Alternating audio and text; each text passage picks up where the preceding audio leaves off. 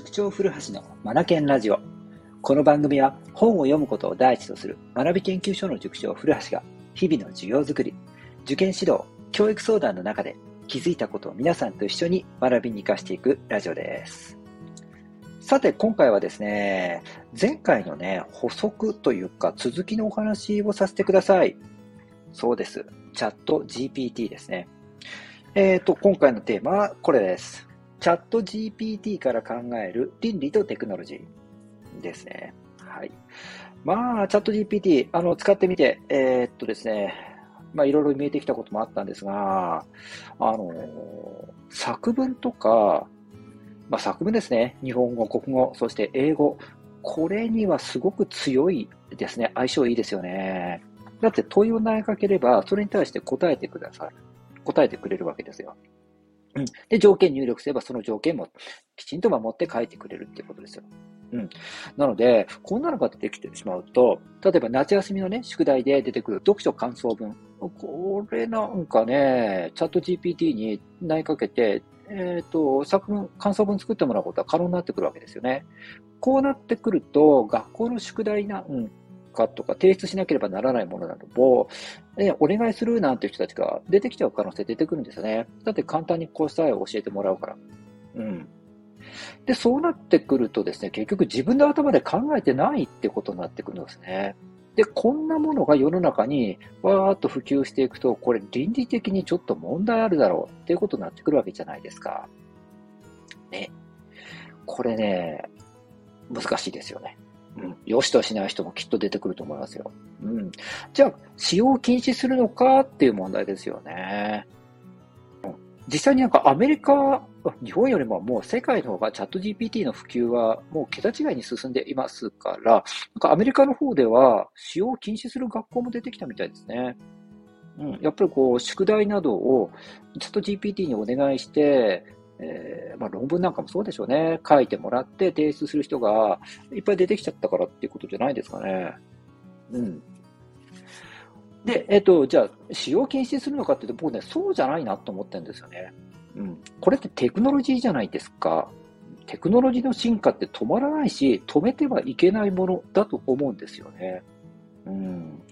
そこにこう、倫理観が追いついていかないところがあるので、と、やっぱり我々人間、人類の倫理観っていうのを書き換えていかなくてはいけないと思うんですよね。しかももう少しこうスピード感持ってって、これが求められてるんだろうなと思うんですよね。だって普及していくの止まらないじゃないですか。ものすごく便利だから。はい。うん。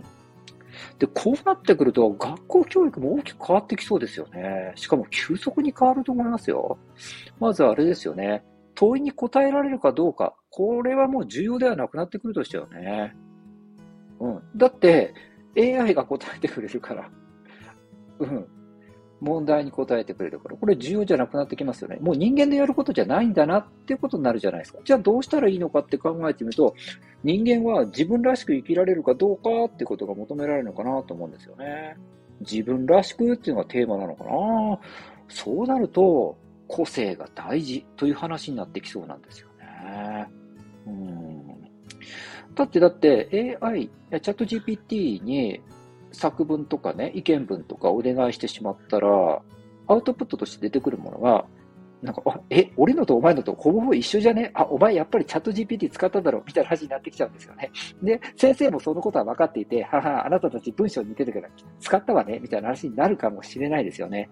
で、そうなると、もう、あのー使えばいいって話じゃなくて、えっ、ー、と、あなたたちの個性を先生たちは見たいのよ。だから、下手でもいいから、個性丸出しの作文をで提出してね、みたいな話になってきそうなんですよね。個性が評価される具合になっていくんじゃないのかなはい。うん。それでね、ちょっとあの話は変わるんですが、僕ね、あのー、この土日にですね、自分で書いた文章を添削してもらったんですよ。チャット GPT に自分で書いた文章を添削してもらったんですよ。そしたらですね、すごい面白いことになったんですよね。うん、自分では考えつかなかった言い回しとか語彙、こういったものをチャット GPT 側が提供して、アドバイスをしてくれたんですよね。で、そこで、なるほど、こういう言葉を使えば、確かにもっと、うん、あの、自分の感じたことを相手に深く伝えられるなと思ったりとか、あ、こういう文章の展開もありだなって、いろいろね、気づきになったんですよね。つまり、何を言いたいかっていうと、チャット GPT を使う側が向上心というものがあれば、知識とかアイデアを提供してくれる、うん、要は広げてくれるパートナーになってくれると僕は思ったんですよね。もっと言ってしまうとメンターにもなりますよ。このような使い方として付き合っていくのであるならば、えー、っとですね、僕は非常にこれはポジティブな効果を生むんだなと思いました。うん、このチャット GPT もう普及し始めてるところであって、法律とか倫理観が追いついてないところは否めないですよね。でもこれも過去のね、便利なグッズ思い起こしてみてください。例えば電卓。ね、あの、ボタンを押せば周知に計算の答えを出してくれる。いや、こんなの使ったら人間計算できなくなっちゃうじゃん。頭使わなくなっちゃうじゃんって言った人きっと大勢いたんじゃないんですかね。コンピューターが出てきた時もそうだと思うんですよ。最近では、ネット上の検索システム検索システムなんて今は誰もが使うじゃないですか。あれが出てきた時に、こんなのが普及してしまったらは、みんな図書館で調べ物しなくなっちゃう。とかね、思った人絶対いると思うんですよね。しかしもう当たり前じゃないですか。いかに上手に付き合うか。付き合わない方がもうおかしいですよね。だから、これからもチャット GPT、こういった AI、高精度の AI をね、高精度の AI が出てきたときに、上手に付き合う方法を模索するべきなんだろうなと思います。うん。そうなんですよね。えー、っとね、そうそうそうそう。あの、前回の回で西高中等部の作文問題をチャット GPT にお願いしたらって話したじゃないですか。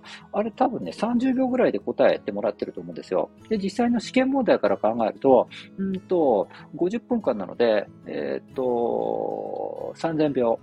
3000秒かけ、3000秒という時間をかけて作文を書き上げるのに対して、チャット GPT は30秒だったので、その時間って100分の1なんですよね。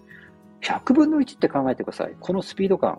物事の処理スピード、変化のスピードが100分の1になってく。あらゆるところで100分の1になってくって仮に考えてみたら、もう世の中ガラリと変わると思いませんか？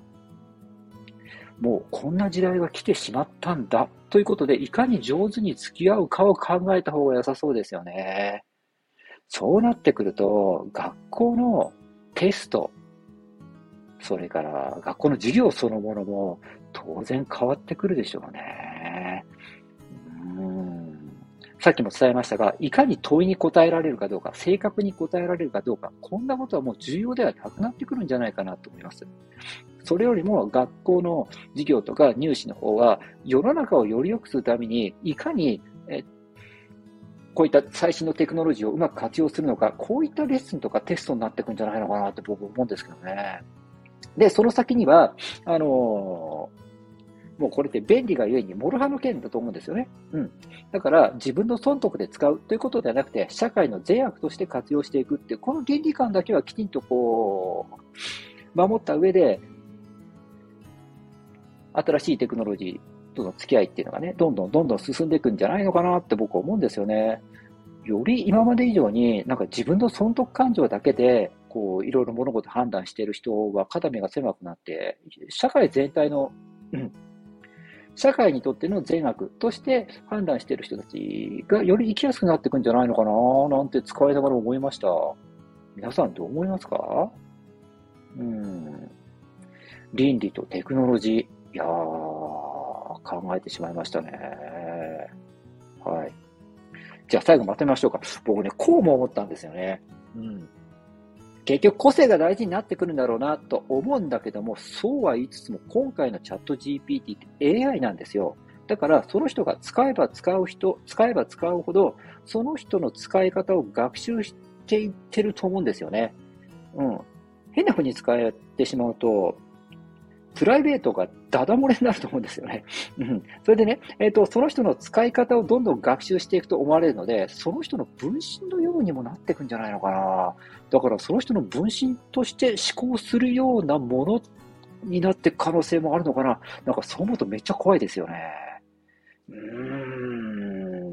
もしくはそういった社会を許容するような社会になっていく。つまり、マイ AI を持って人は生活をしていく。こんな未来になっていくのかなで、この時代がもう近いなと思いましたね。さあ、前回もお伝えしましたが、このチャット GPT を開発した会社、オープン AI というところに、あのマイクロソフトがパトロンとしてもうあの手を出したというか貸してしまっているっていうことなので、巨額の資金がここにね、流れるんですよね。開発が進むと思います。チャット GPT、どんどんここから成長していくんでしょうね。どうなることやらっていう感じですよ。社会が大きく変わる転換点ですね。この転換点が大きいと思いますよ。